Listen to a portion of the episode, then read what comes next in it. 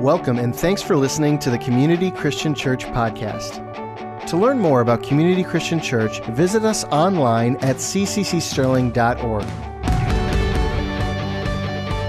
All right, once again, good morning. Welcome to Community Christian Church. So good to have you here this morning. We're right in the middle of a message series entitled Better. Can I get you to say that? Better. One more time. Better. That's better. Thank you. And here's what we've covered so far in this series. Two weeks ago, in lesson number one, we learned that it's better to confront an angry bear than to hang out with a bunch of knuckleheads. Right? Then last week, in lesson number two, we learned it's better to eat a few cut up veggies in a healthy environment than to pound a bone in ribeye surrounded by hostility.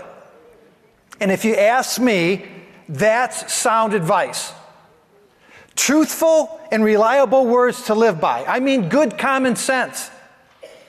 And this kind of wisdom is found in the book of Proverbs. Godly wisdom that far uh, exceeds anything that we could come up with on our own. And yet, oftentimes, we ignore the truth in God's word and we choose a path that seems more logical or more feasible. But what ends up happening is a whole lot of heartache and trouble. And what's so hard to swallow is oftentimes what's better is right in front of us. So choosing what's better is what God wants us to do. Making better choices is why Solomon wrote the book of Proverbs. He gives us this guidance and he gives us this counsel in his word. And we have this in front of us. We have the choice of choosing what God wants us to do. And that reminds me of the story of the wise old man who lived in a small village all by himself. And rumor was that this old man was smarter and more knowledgeable than anyone else in the land. And he always got it right. Can you imagine that? Never wrong. He could accurately predict the weather. And if he said it was going to rain, it was going to rain. When people in the village were involved in a fight, and they were arguing, he always came up with a resolution to stop the argument and to bring peace. If there were some people who were sick, he'd always put together a little mixture of herbs that could bring healing. And again, his reputation was so great that people from all over, from miles away, came to talk with this man and to meet with him, to counsel with him, and to discuss their matters of life with him. However, there was one young man in the village that didn't appreciate the old sage very much. He was envious of his popularity and his influence, and he was determined to shame this man and to discredit him in front of the entire village. And so he hatched a devious plan. He brought all the people together that were in the village, had them meet at the old man's house, and he told them that he was going to once and for all expose the man as a fraud and to prove beyond a shadow of a doubt that they were wrong about him. Now, earlier in the day, he had caught a little bird in a net. And so, calling the man out, he held the bird in front of him and he said to the old man, Old man, if you're so wise and so smart, tell me, this bird that I'm holding in my hand, is it dead or is it alive? And if the old man said the bird is dead, he was going to let the bird go and the bird would fly away. If the old man said it was alive, he was going to crush the bird in his hand and kill it. And so, in his own mind, the old man was in a no win situation. He was going to humiliate him and discredit him. And so, after staring at his confronter face to face for an uncomfortably long time, finally the old man spoke. And in response to the question, is the bird dead or alive? He said, Young man, the answer is right in front of you. And furthermore, the outcome is in your hands. The answer is right in front of you, and the outcome is in your hands. And such is the case with the majority of decisions that we're compelled to make from time to time. Most of the answers, not all of them, but more often than not, the answer is right in front of us. And what's better is in our hands. We get to choose the outcome. The end result is in our power to do so. And when it comes to better, we don't have to guess or roll the dice. We have been given truth from God's Word, and that truth will enable us and empower us to make better choices. And I just have to say this, I have to tell you this. I am completely shocked and blown away by the number of good Christian people that I encounter from time to time who are facing major life issues. And they say to me, I know what the Word of God says, and I know what I should do, but I just can't. I just can't get there. Well, at least 19 different occasions in the book of Proverbs, Solomon says, Oh, yes, you can. And he has backup in the New Testament. Philippians 4:13 says, I can. Say that. I can. One more time. I can do all things through Christ who gives me strength. And with God's help, we can learn to do what's better. We can choose better. We can opt for better every step of the way. And so here's our little slice of wisdom for this morning. Are you ready? Yes. Proverbs 17:1. Better a dry crust with peace and quiet than a house full of feasting with strife. One more time. Better a dry crust of bread with peace and quiet than a house full of feasting with strife. And as you can tell, this is going to be a continuation of last week. I'm going to continue right where Pastor Chris left off. And how many of you enjoyed Pastor Chris' message last week? Just a tremendous teaching from the Word of God.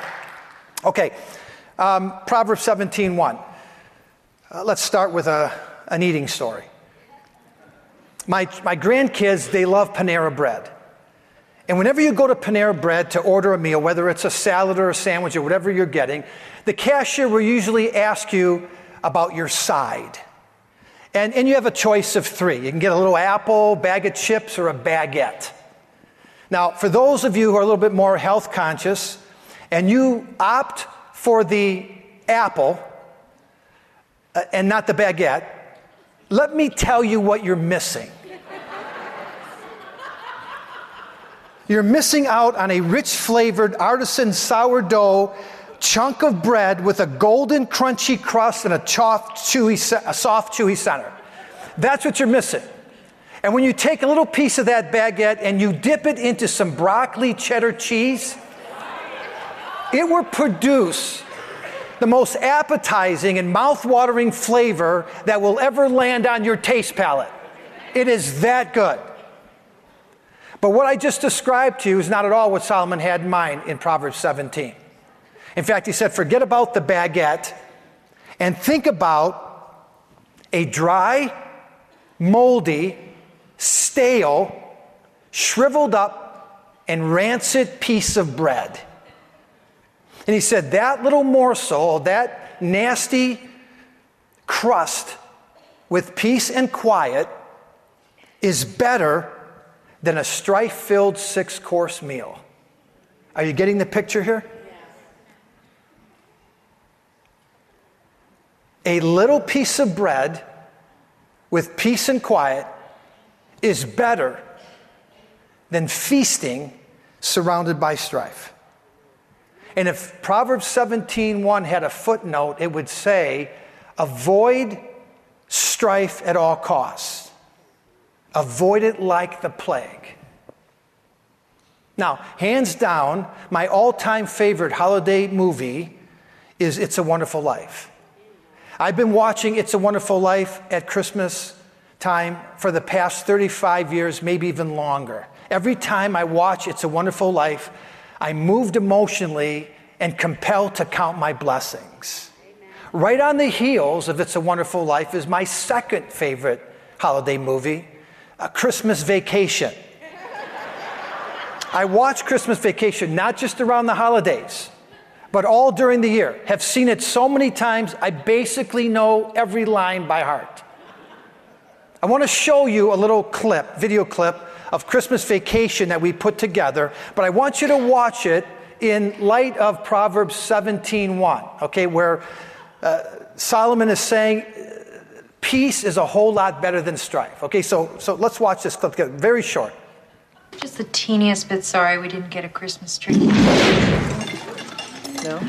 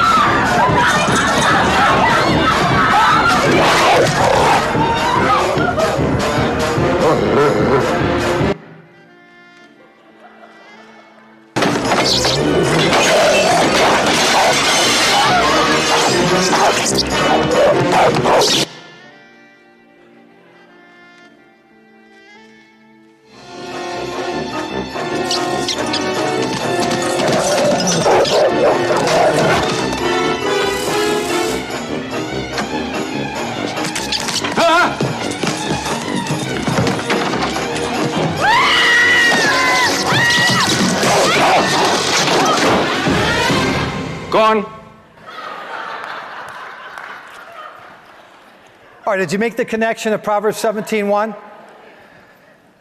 Meek and mild, next door neighbors, Todd and Margo, they're enjoying a peaceful and quiet evening all by themselves. There's not much substance there, but just one house over, Clark and Ellen, cousin Eddie, and all the rest of the Griswolds, they're celebrating big time. But there's so much craziness and chaos going on in that house that even the animals get all stressed out and they go nuts. And that stress, it just stretches right out into the neighborhood.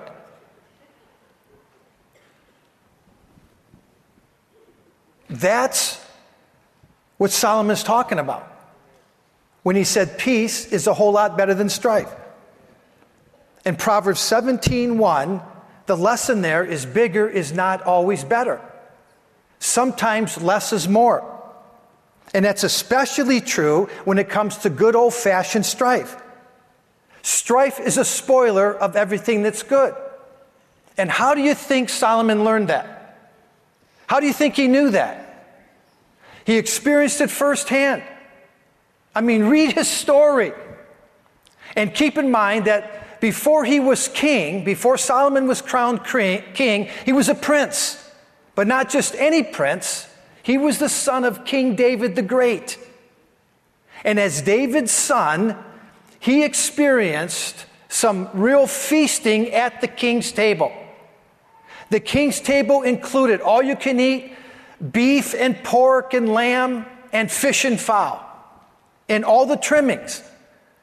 And this kind of extravagant meal, it was prepared at the palace every single day. There was a ton of traffic taking place at the palace. People were coming and going all hours of the day and night.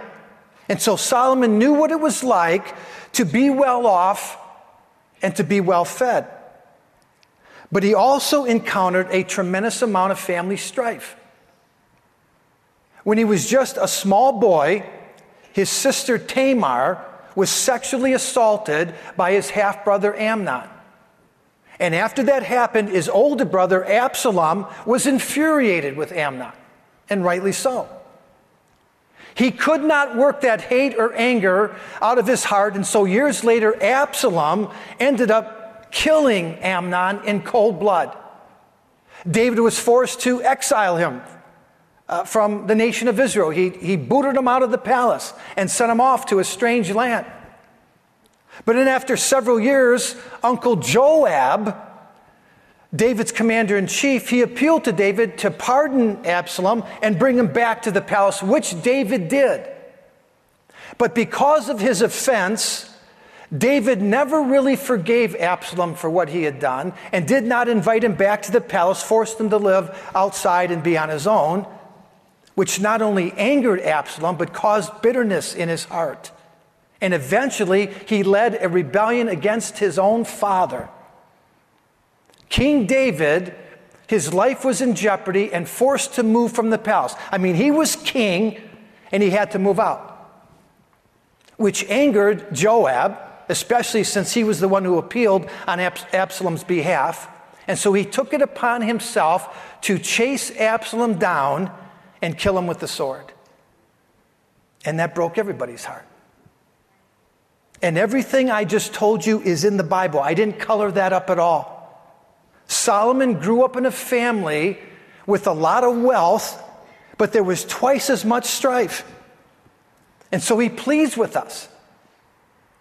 And in Proverbs 17:1, Solomon says, I beg of you, peace is better than strife. Even if it means you're as poor as a church mouse with just a tiny little piece of cheese to your name. That's the premium that Solomon puts on peace. And in his writings, the Apostle Peter wholeheartedly endorses what Solomon says.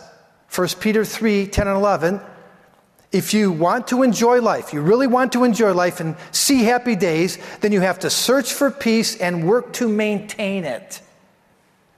This tells me that peace isn't going to automatically fall in your lap. You have to be, be, proactive, you have to go after it. You have to be willing to fight for it and to work for peace. And so, in the time remaining this morning, what I want to do is give you two ways, just two, to minimize strife in your life and in the process foster an environment of peace. All right, two ways to reduce the strife and promote peace. And over the years, I have found that when it comes to family matters and life issues, keeping the peace is about as good as it gets. So here they are two ways to do this. Today, two ways to reduce the strife, to generate peace. I'm going to give you both of them up front, and then we're going to take a look at them one at a time. The first way is to be available. Can I get you to say that? Be available. Secondly, be agreeable. Say that. Be available and be agreeable. Okay, let's look at the first one be available. And for the purpose of this message this morning, I'm not talking about being available to God. We all know how important that is In fact, that's one of the top core values that we teach here at Community Christian Church. To use the spiritual gift that God's given you, to have a servant's heart, volunteer your time, get involved in acts of service. That's an important message, but it's another message. In the context of what we're talking about here this morning, when I say be available, I mean be available for your family for your husband or your wife, for your children, your grandchildren, your parents, or the people closest to you. And again, availability in this context is more of an attitude than it is an action. Being available is having the mindset, I can make things better. But not make things better for myself, I can make things better for others. I can make things better in the world in which I live. Philippians chapter 2 and verse 3 says it this way Do nothing, how much? Do nothing out of selfish ambition or vain conceit, rather, in humility, value others above yourselves. Value others above yourselves. Now, if we were honest this morning, I mean brutally honest, we would have to admit that most of the time, we don't value others above ourselves. And please don't misunderstand me. I know you're kind.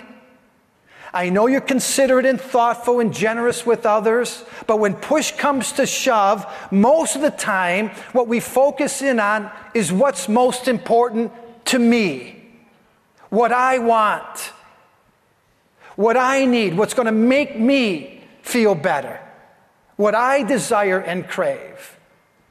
These days we call that me time. And I've heard this phrase over and over again uh, the last several months and years. I need a little me time. You know, I got to focus in on a little me time. And again, there's absolutely nothing wrong with me time, especially if you're always on the go and you're always trying to help and you're always reaching out to other people and you need a little recharging. But please understand that left unchecked, me time will translate into a whole lot of selfishness and greed. And for the record, greed is an intense, self centered desire. Doesn't always have to do with money. It's an intense, self centered desire, and greed and selfishness go hand in hand. And listen to this according to the experts, greed and selfishness is the number one culprit of strife. Greed and selfishness is what produces strife, is when we're selfish. And remember, we're trying to minimize the strife. That's what we're trying to do. We're trying to create an atmosphere where there is less strife, where we can get rid of the strife. Proverbs 28 25 says, A greedy or selfish man stirs up strife. James 3:16 says where there's envy and strife there's confusion and every every evil work. Strife not only opens the door to utter confusion and chaos, but it also welcomes in evil and demonic activity. Need I say it again? We have to lose the strife. We have to try to somehow minimize the strife. It has to go. Now, just hours before he went to the cross, before he was arrested and was crucified, Jesus spent those last few moments with his disciples celebrating the feast of Passover. And he knew what was coming.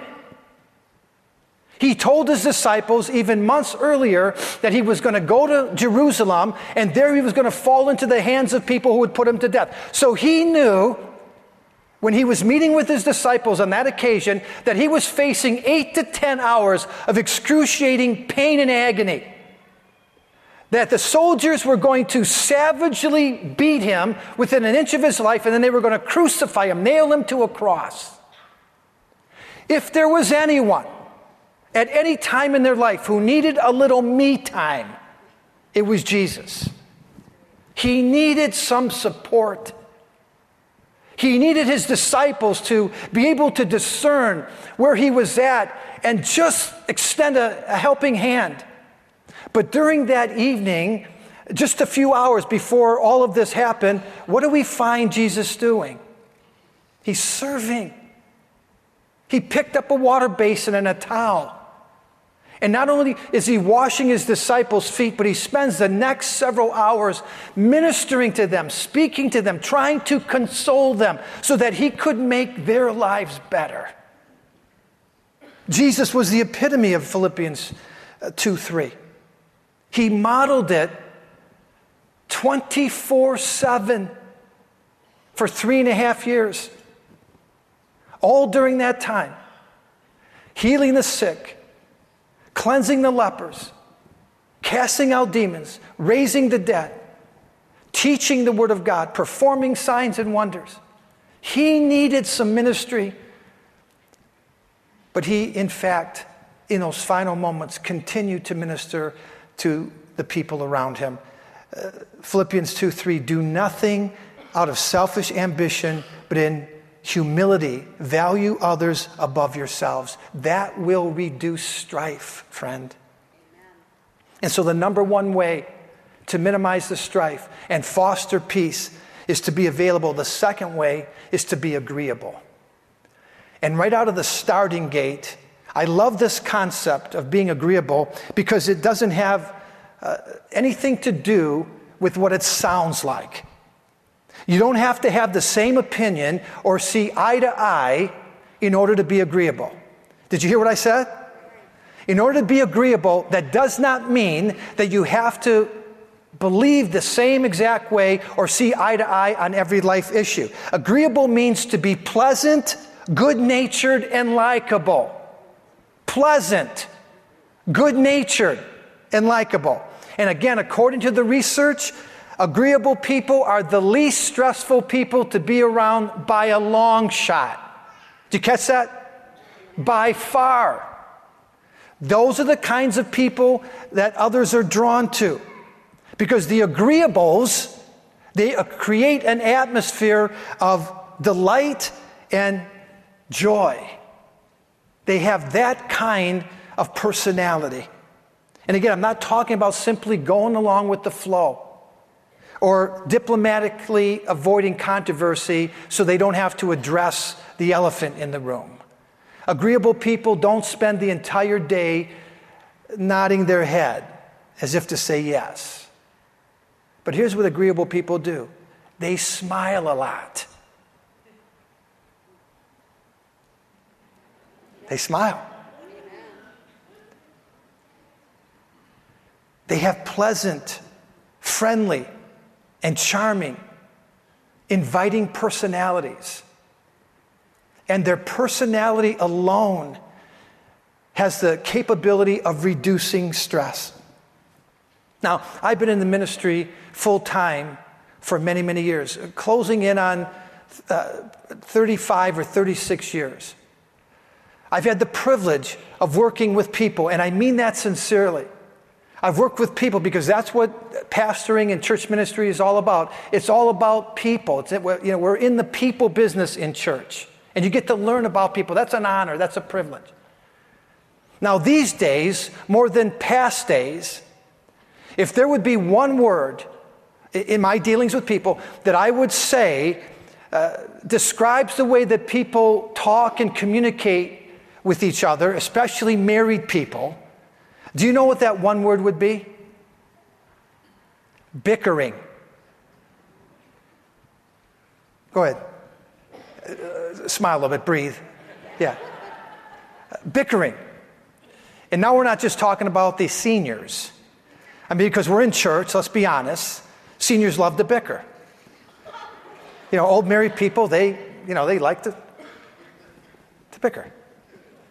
But I'm seeing this same kind of activity take place in people of all ages. And here's a simple definition for the word bicker to argue about petty matters, to perpetually quarrel, to fight and disagree. Bickering involves ongoing disputes and sharp word exchanges that are not only emotionally exhausting, but they can lead to hurt feelings, offense, and even bitterness. That's why Proverbs 23 says it is to a man and a woman's honor to avoid strife, to do everything in your power to remove it. And since it looks as though bickering is here to stay and that it's not going anywhere anytime soon, as I bring this message to a close uh, very quickly now, let me give you the, the top five ways to engage in strife reducing bickering. And, and, you heard it first here at Community Christian Church. Five ways to engage in strife reducing bickering. Now, I wish I could tell you to stop bickering. I mean, I'd love to be able to tell you that, but I don't think that's practical. I mean, we're in this argumentative rut, and I just don't think that we're going to be able to break free. It would be good that we could, but I don't think so. So if you're going to bicker, at least bicker without bashing. Uh, here's how you do that. Okay, five ways. I hope you're picking up the cynicism and the humor. All right, number one don't make unfounded or exaggerated accusations. If you're going to attach blame to someone else for something that maybe you're responsible for, at least have all the facts right. I mean, if you're going to bicker, bicker truthfully. All right, number two, don't wait for the last straw to drop before you finally have something to say. Some of you like a teapot and you sit on that stove and just boil. And nobody knows you're boiling until the top flips open. And all of a sudden you start whistling nonstop. You know, like I'm a little teapot, short and stout. Yeah. Say something before the boil. Number three, don't stockpile your complaints. Most people can only handle one complaint at a time. You start throwing two and three complaints in succession, that's a recipe for disaster. Number four, avoid the words always and never. Always and never are usually an exaggeration that violates recommendation number one. Don't make unfounded or exaggerated accusations. Try using the words sometimes or occasionally you do this. And finally, number five, don't raise your voice or use a demeaning or degrading tone. You know, you don't have to yell. And check this out just because you're loud, it doesn't mean that you're right. If that were the case, I would be right all the time. Because I'm loud and I'm Italian, the two go hand in hand. So lower the volume a little bit and learn to listen. One more time. And even though I tried to present these humorously, they work. Don't make unfounded or exaggerated accusations. Don't wait until the last minute before you have something to say. Speak up, communicate. Don't stockpile your complaints. Avoid words like never and always, and you don't have to raise your voice. One final verse, and we'll call it quits for today Ephesians chapter 4 and verse 31. Get rid of. Do what? Do what? Get rid of, terminate, or eliminate all bitterness, rage, and anger, harsh words, and slander, as well as all types of evil or bad behavior. All right? Bickering without bashing is good, but not bickering at all is better. All right, let's bow our heads for prayer. Father, once again, we thank you for the truth found in your word. We thank you, Lord, that Solomon was able to pass along some godly advice and wisdom for us because he experienced it firsthand. And Lord, he was able uh, to wholeheartedly say to us in our relationships and in our families and in our lives peace is important. Peace is a premium. And so I pray, Lord God, that we would do the necessary things to try our best to minimize and reduce the strife and the stress that we have in our lives. And in so doing, foster an environment and an atmosphere of peace. I pray, Lord God, that you would allow us to absorb uh, some of this Proverbs wisdom and put it into practice. Thank you, Lord. Thank you for speaking directly to our hearts. Thank you, Lord, for teaching us what it means to be humble and to be willing to serve and value others above ourselves. Pray that you'd use these closing moments, Lord. Amen. Thanks again for listening to the Community Christian Church podcast. For more messages like this and other resources, visit us online at cccsterling.org.